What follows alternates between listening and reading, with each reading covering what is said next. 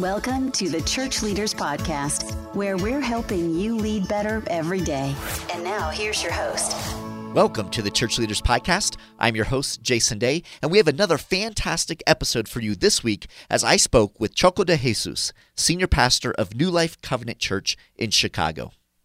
Pastor Choco not only provides leadership to the campuses of New Life Covenant, but he's also a sought after speaker and top selling author.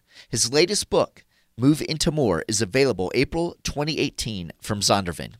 On this week's episode, Choco and I talk about how churches can effectively minister to the growing Latino population, two things you must do before you plant a new church, why some ministry leaders settle for less than God's best, and what you can do to avoid that trap. So let's jump right into my conversation with Pastor Choco. Choco, welcome to the Church Leaders Podcast. Thank you for taking time to share with us. Thank you. It's uh, a privilege and honor to be with you guys here in Church Leaders. Excellent, brother. Now, let's start off, if you could, can you share a bit about uh, the growth of the Latino church here in the U.S.? Well, I think what's, um, you know, when you have close to over 67 million Hispanics in the United States, and, and you, when you consider uh, out of our 50 states, two of the states have California and New Mexico have the largest group um, of Latinos or Hispanic, and then there are 18 other states where Hispanics are the largest minority group. Um, it's you have this influx of growth, and I believe my perspective is that God has allowed this group of people, this demographic group of people, this growth for one reason, and I think, for in our opinion, is to populate, is to bring the message of Christ to the world. You know, Hispanics, when we come to your house, we don't come with two people. We're coming with ten people. We're, we we come in big numbers. We are very fruitful uh, uh, folks, and and what you're seeing, what the folks are seeing across this nation, is something that should resonate with us. We just need to be ready to receive them into our churches. We need to be ready to change the way we do church services because the Hispanics aren't, aren't going anywhere. We're just going to continue to grow in this nation and for good reason. I mean, when you think about the Hispanic culture, we have this fear of God, we have this reverence for God, and we also have uh, a standing of family. The institution as family is very dear to the Hispanic culture, and and, and not only the Hispanic, uh, not only the family, the institution of family, but also the sanctity of marriage. So this is a good thing that there's this growth, mm. but also with this growth, we I realize as Hispanic comes a responsibility that God has given us in this nation. Excellent, uh, Choco. Um, what would you say to a pastor who's not from a Hispanic background? Um, he's pastoring a church and you know, more Latinos are moving into their neighborhood, into their community, and you know, they're kind of praying. Uh, obviously, God's bringing these people near to them. How would you suggest they go about, you know, practically speaking? What are some things they can do to help connect with their their new neighbors? Well, for every pastor that's listening, you better learn Spanish. Go take a class. that's right. go take a class. I think the the danger that you can do as an Anglo pastor or an African American pastor is to say, I'm going to hire a Hispanic to reach them. I believe that uh, that pastor who's listening has the capacity and the anointing to reach the Hispanic culture.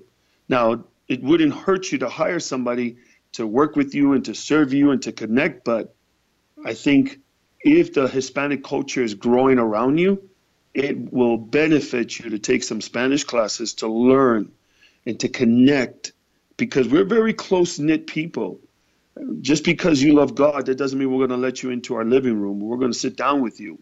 We need to see if you're going to do life with us.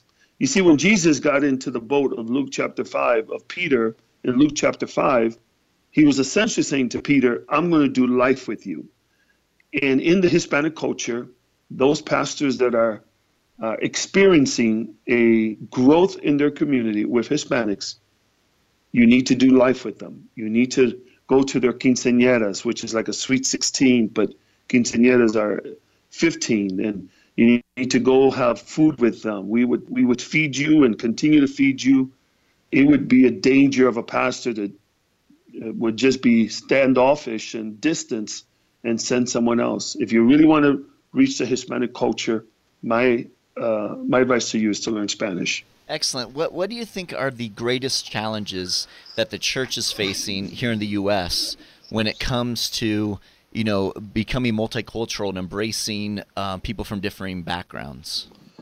I think the greatest challenge that our churches are facing in our country is this lack of intentionality.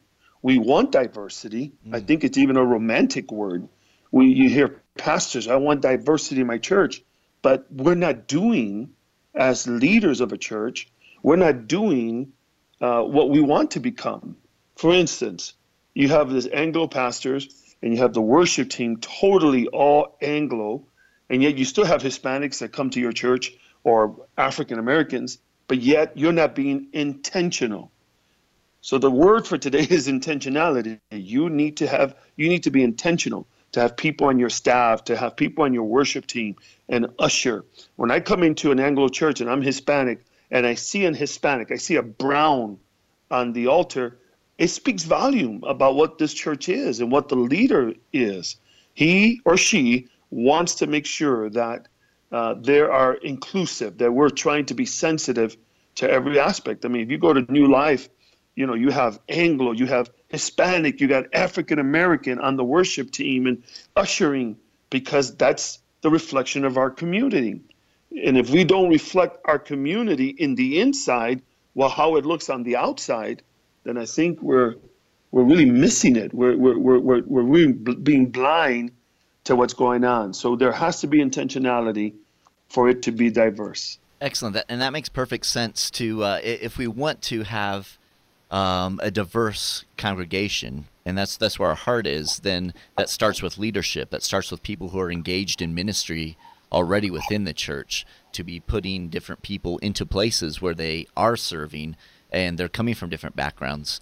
What have you found to be really most effective as I, I know your church has, has planted multiple campuses, but whenever you're, you know, prayerfully entering into a new community, how do you go about really connecting with that community and understanding, you know, the needs and, and just really the culture of that particular community?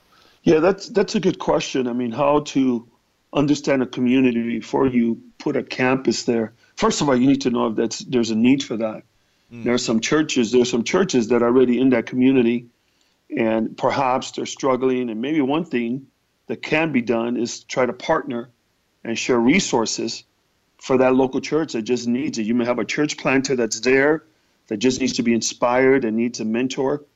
Uh, we've we have um, partner, and I say this because there was a church in the Southwest where this pastor was there for 10 years and and he was just struggling and struggling and we we send pastors to to his church to pray with him and to even speak for him when he he couldn't have been there and one thing led to another and finally he just said hey i just want to partner with you guys can i just turn my church over and and uh, give it to a life-giving church and obviously that was not our intentions but we we need to be uh, as pastors making sure that we go into a community to respect the churches that are there to be ethical about it and uh, and, and and and be able to send letters to those pastors and say, hey, we're planning a campus here. This is who we are in six months or nine months. So that's number one. I, I think number one would be is just try to be ethical about what you do when you come to a community. Number two is to know the community. Mm-hmm. Get to know the principal of that school. Get to know the commander of the police department of that community. Um, you know, when, when we opened up a campus on on the north side of Chicago, we we sent people to the bus stops and we said if we were going to open up a church here, you know, what we had two questions that we asked people, not to take a lot of their time. One is what type of church would you like to see in this community? And we've got a host of things that came out of people's mouths. And then the, number two, the second question was, is there anything we could pray for uh, now that we have you? And people would say, pray for my husband, he's in the hospital. My son, he's in the prison. And, you know, my children just having a hard time. And little did these people know that we were coming into their lives. And this gave us a, a, an opening to be able to speak into them and pray for them. So these are different things is, is to Number one is to be ethical about it, get to know the pastors in that community, let them know you're coming in. Number two is try to um, find out what is the need of that community and how can you best serve it. Uh, sometimes there are pastors in this nation that just go all crazy and go to a community and perhaps not become so successful and they get frustrated because they did not do their due diligence mm. of that community. It took me close to maybe 18 months to open up a campus. 18 months. And that was doing a, a small group in, in, in the campus pastor's house. We were in his house. He was there giving Bible studies on Tuesdays. And it took like for a year, a year. And then we went and rented a church, an African American church, for another eight months thereabouts on a Tuesday, again doing Bible study. But close to 18 months or two years before we had even a Sunday morning service. So you got to be able to lead up to it uh, as a lead pastor and as a campus pastor. Be willing to be patient, be patient, know the community, find out what's the need of the community, and also get to know the pastors in that community, send a letter to them, uh, and be ethical about it. Yeah, I, I, love that Choco because that really speaks to this this idea of God's already at work in that community. You know, sometimes we get we get all excited. We're like, oh, we're gonna somehow bring God there, but the reality is God's already at work. He's already at work through yes. other pastors, yes. right, and other churches, and we can be an encouragement to them.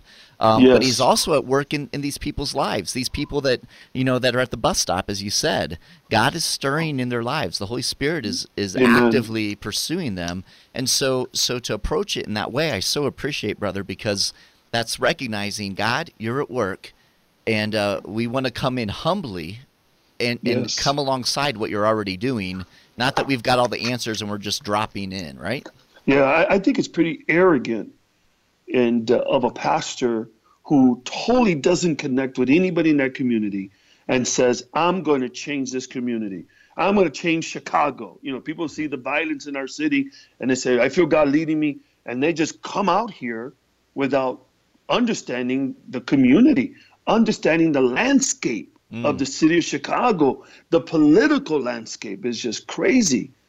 And so they come out here without seeking some sort of support or uh, get to know people, uh, other pastors that have been gatekeepers in the city. Man, it would do you well if you're listening to this. It would do you well to get to know the gatekeepers of that particular community. Now, it doesn't have to be a church. It could be an agency, mm. a 501c3 that they're doing, uh, you know, youth event after school, and they're doing a mighty thing there. Get to know those leaders who know the ins and outs of that community. But I think it's pretty arrogant that we would come and say, I'm going to bring God to Humboldt Park. I'm going to bring God to, you know, Cabrini Green or, or, or any parts of our city. Well, God's already there. God's right. already there. All you're going to do as a planting a planter is come alongside of some other pastors that are doing it, uh, and you're going to help them and assist them. Now, I have no problems in the city of Chicago. People want to plant churches here, go for it. I mean, there's a lot of people that need Jesus, and I realize I cannot reach every demographic. I realize that. Right. So I need those who do come to Chicago and they seek my help. Hey, you know, I had a pastor from one of the organizations of the churches in the suburbs that said, "Hey, Pastor Choco, we want to plant a church, but it's like maybe three blocks down from you." And I said, "Brother, go for it. You got my blessing. There are over seventy-two thousand people that live in Humboldt Park. Uh, we we need more churches." And so, you know, he did the right thing. He met with me, and and and I knew that he could probably reach a group of people, demographics that I cannot, and uh, and we partner in that way. I blessed him and prayed for him, and and and uh, and there was no competition in that. But I think it's pretty arrogant to say I'm going to bring God to this particular community, as to say God is not there. No, God is there. He's working in people's lives. There are grandmothers that are praying, grandfathers that are praying, there are preachers and pastors that have been sweating and dodging bullets. They've been praying and so forth. What you should do is make sure that you come with the humble spirit and say, What can I do to add value to this community? I, I appreciate that, Pastor Choco. That's that's that's great wisdom there. Now I want to kind of shift a little bit because you have a new book entitled "Move into More," I and do. and and in that book, you mentioned that we often settle for less than God's best. Can you share with us a little bit? How do you see that happening in the lives of pastors and ministry leaders? How are they settling for less than God's best? You know, I think that uh, for pastors and leaders who get frustrated and maybe do not see their vision come to pass, they drop their vision to meet their current realities. Let me explain. In every one of our lives, in every one of our ministries, we have this vision that God has given us for our for our people, our city, and then we we have our current realities. It's like having a rubber band. If you were to stretch a rubber band, on the top it's your vision. On the bottom is your current realities. And those current realities for us in Chicago are very real. We had to rent a high school for 10 years. We had to rent a high school for 10 years, and we had to submit ourselves to the engineer. He had to open up at 6:30 in the morning on Sundays, and, and if there was a fire alarm, and we had to vacate the building, and we would there would go two or three services. We were running five services in this school, and that was our current reality. That for 10 years we were renting, uh, we were renting this high school. Now, the easy thing to do is, as a leader, and as a pastor, is I either drop my vision to meet my current realities and be frustrated and give up, or I bring up my current realities to meet the vision. And the vision was to stay in our community, wait patiently for God, and God would give us the land and where we can build our own building. And that happened in 2003. That happened to the glory of God, 2013 rather. And God gave us the land, we were able to build a 1,400 seating auditorium. But had I gotten frustrated, I would have left the school. I would have listened to the people that said, Hey, Pastor Choco, why don't you go to the south side? The, the, the land is cheaper. Why don't you move your church to the suburbs of the city of Chicago? I said, I'm not doing that. I haven't heard from God. We're staying right here in this high school. And um, what happens is, in those moments in life, that we settle for less when God has so much more for us. And that's just one example of pastors that get frustrated and they end up settling for less when God has given them. We settle for a lesser land when God has given us the promised land. Mm. And, and we've got to be able to be patient and wait on God and not give up. Don't settle for less than God's best for your life. Every leader that's listening, every pastor that's listening, don't settle for less than God's best for your life. God loves to make something out of nothing. Amen. Uh, what what advice would you give to a pastor who, who might be in a situation like that? You know, years and years they're they're faithfully serving. They feel like God's given them this vision, and yet there are those you know frustrations. There are those other voices. Like how how did you stay strong and stay grounded in that vision that God had given you? You know, during that time. Yeah, the good question. I I stood grounded because when I was 14 years old, and this is part of my new book of Move into More, God marked me at the age of 14 years old. I was given a word by a woman, and I was at a youth conference, and I was kneeling down praying, and this woman comes over to me, prays over me, and begins to prophetically give me a word. And here's the word that she gave me. This was 39 years ago. I remember as if it was yesterday.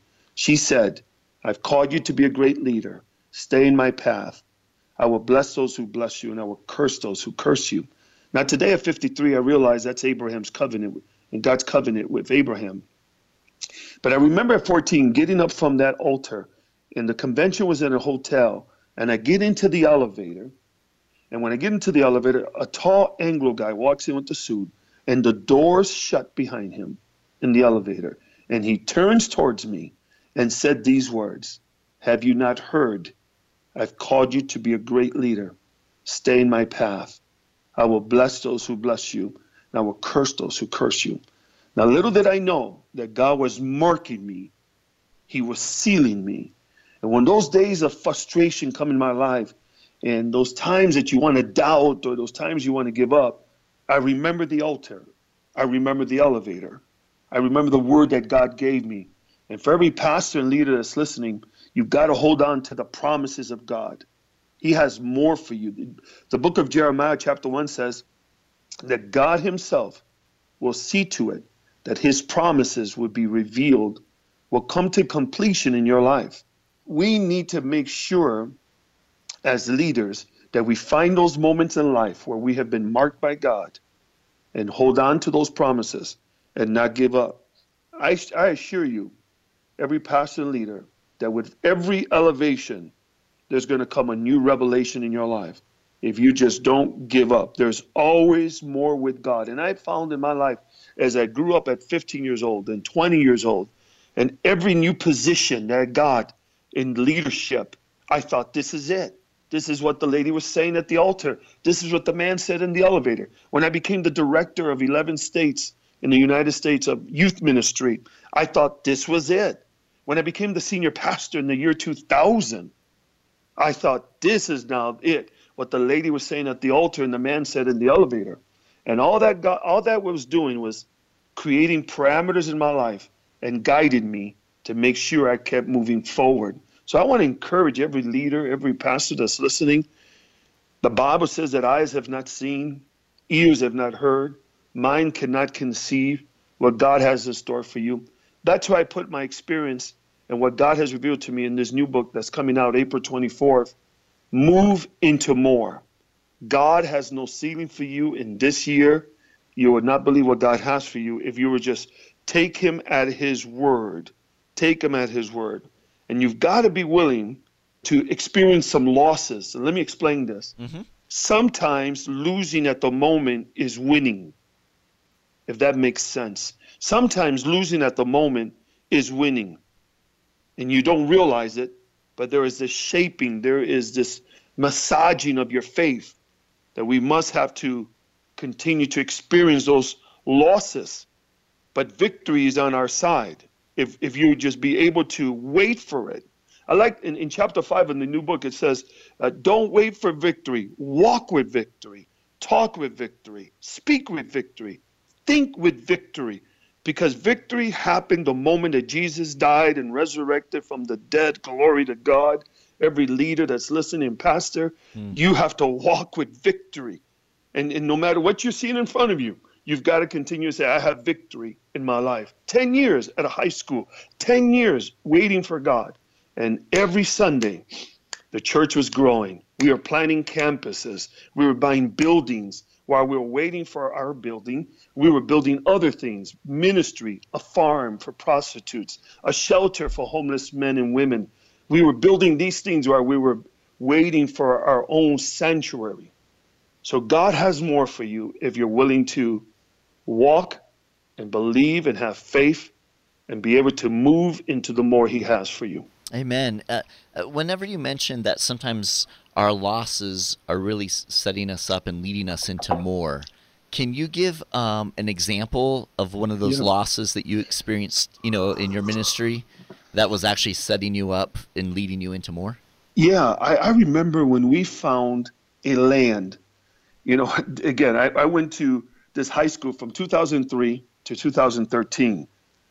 In 2000, and, and so through those 10 years, I think it could have been year number six that we were in high school. And I remember going to a land in Humboldt Park, and I thought, for sure, this is it. And I remember going around the building doing Jericho, praying. We even rented the facility for a year to do our resurrection services there and we thought this, you know, we spent tens of thousands of dollars renting and, and try to make sure that the sound was right. And, and, and when we come to realize that the state would not give us this land. And that was just a terrible loss. And then I went to, an, from there, I went to another facility looking in our city, in the same community, Humboldt Park, where this land was up for sale.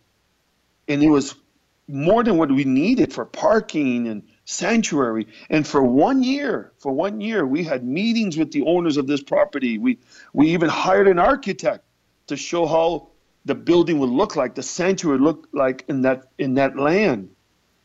But again, to no avail. Mm. You're talking about being frustrated. You're talking about being just uh, disillusioned and, and saying, man, God, I, I thought this is it. And every time I thought it was it, the Lord closed the door until until one season when we had to rent, we had to be outside of the city of Chicago, uh, of the high school rather, and we rented a tent. The year's 2011. We rented a tent, and we had to 90 days be outside in the summer of 2011.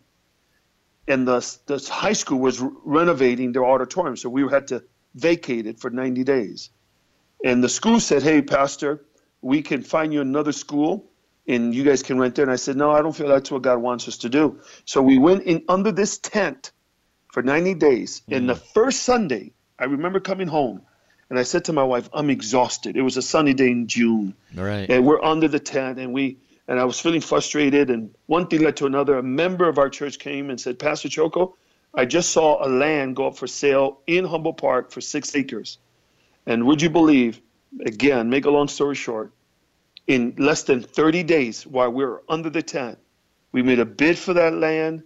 We got the loan for the land. We closed on the land. We bought the land in less than 30 days. Wow. So when it's God, it's God. Right, right. Here I am wandering like two or three years going to that first place, that second place, and uh, but didn't give up. But those things do happen in our lives. They just make us stronger as leaders and as pastors. You got to be willing to take those times in your life and say, okay, this is a lesson. This is a lesson. I can't give up. That, that's that's an awesome story. Thank you for that. One of the things I loved in the book, um, uh, you wrote a chapter called "Deterrence to More," and uh, you're talking about some of these. You know, whenever we face challenges, when we find ourselves in the wilderness, and um, one of the things that you mentioned in there was that one of our greatest, you know, really weapons against the enemy um, when he's trying to get us down during these you know wilderness times or these challenges is whenever we're willing to to worship even in the midst of challenges and difficulties can you talk to us a little more about that idea of worshiping in in our worst times yeah it, it is a weapon that we as leaders and pastors that we have in our lives and uh, if you can just submit to the fact that we're going to go through some valley experience in our lives, that we're going to face some storms in our life, that we're going to get frustrated, we're going to get desperate. But one thing we cannot lose is our our time of worship with God. You know, when when uh, when Job, when Job lost everything, I want the leaders to understand that the first thing that the devil came after Job, if you read the scripture, it wasn't it wasn't his children's first. It wasn't his money. The Bible speaks to it that the devil came and started destroying the cattle, the animals. And I started thinking, why would he do that? Why wouldn't I go after the money? Why wouldn't I go after his children? But he went after the cattle because Job would use the animals as a form of worship. He would sacrifice animals. So essentially, how I look at that scripture is that the enemy was trying to take Job's worship away. And when we go through things in our lives, when we go through those ups and downs, when we go through what Joseph went through, that pit experience, we must continue to hold on to our worship and know that God is bigger than anything that we may be facing. Worship is the key to a lot of our success as leaders. Worship is the key to get us out of that pit, knowing that the promises of God are yes and amen. So keep worshiping, keep praising Him. I know it looks bad. I know that things are not going your way, and maybe they closed the door here like they did for me, but I didn't stop going to church on Sunday. I didn't stop praising God on Monday. I didn't stop reading my word. I kept worshiping and worshiping. Now, worship for me is a lifestyle. It's not just a church experience. It's who I am when I'm driving, when I'm in the grocery store. It's who I am when when life comes at me. So when when you do it that way, naturally, when you do it that in the spirit realm, when you're faced with those obstacles in life, it's going to come out of you. But if all you do is worship on Sunday and Wednesdays and midweek Bible study, then it's going to be difficult for you to worship when you're facing a storm and when the devil's trying to destroy everything you have. So Worship is a powerful tool, it's a weapon uh, that we need to just keep walking and walking with victory and thanking God for what He's given us. Amen, brother. Your new book, Move Into More, available in April. Some fantastic stories that you share in there, words of encouragement, obviously, about the limitless surprises of a faithful God. Uh, Pastor Choco, if you could, is there any um, last words, some additional encouragement or advice that you would like to share with all the pastors who are listening today? Well, first of all, thank you, church leaders, for having me and to be able to speak into these pastors who are walking into their calling or maybe have been in their calling for 10 years and 20 years. I, I want to encourage you to not settle, not settle for less. God has more than what you're seeing right now. His words are true. I've seen it in Chicago. I've seen what God can do when you and I put our hand to the plow. Your response, pastor and leaders, your response to the more of God today will dictate how much more of God you will have tomorrow. So embrace it. Embrace what you're going through. Thank God for it. Thank God He's giving you the Holy Spirit. Thank God that you have the, the power to go through it. But don't settle for less when He's giving you more. Don't give in to your current realities. You have a vision. God has given you that vision. And that vision will come to pass. I am a witness of it. I've seen the hand of God in Chicago, and we continue to see the hand of God. So walk in victory, my brother, my sister talk in victory, speak in victory, think with victory, because victory happened the moment that Jesus died and resurrected from the dead. I pray this has blessed you. I pray that you get into the book of Move Into More and it'll be a blessing to you and your local church. Amen. Amen. Thank you, Pastor Choco. I appreciate you being with us once again. If if someone wants to connect with you or with your ministry or learn more, um, from yep. you, what's a good way for them to do that? The best way that you can get a hold of us is through our website, mynewlife.org. And um, you can go into our social media at Pastor Choco. And uh, you can just email me as well uh, through our info at mynewlife.org and find out what we're doing here in Chicago. And I tell everybody once you go into our website, if you see something you like, take it, take our name off, put your name on it, give credit to the Holy Spirit uh, if you see a sermon series you like, take it. I'm sure I got it from someone else. And so uh, I want to make sure I share everything I have with people that God has called me to, to mentor and to bless. Awesome, brother. I love it. I, I love your heart. I love your spirit. Thank you for encouraging us and inspiring us. Uh, we appreciate you and all that you're doing for the kingdom, brother. God bless you. God bless you. Thank you so much. I appreciate you taking the time to be with us on this week's episode. Every week, as we are putting the episodes together, we're thinking of you, our pastors and ministry leaders, and striving to provide insightful and inspiring interviews as you seek to grow as a kingdom leader.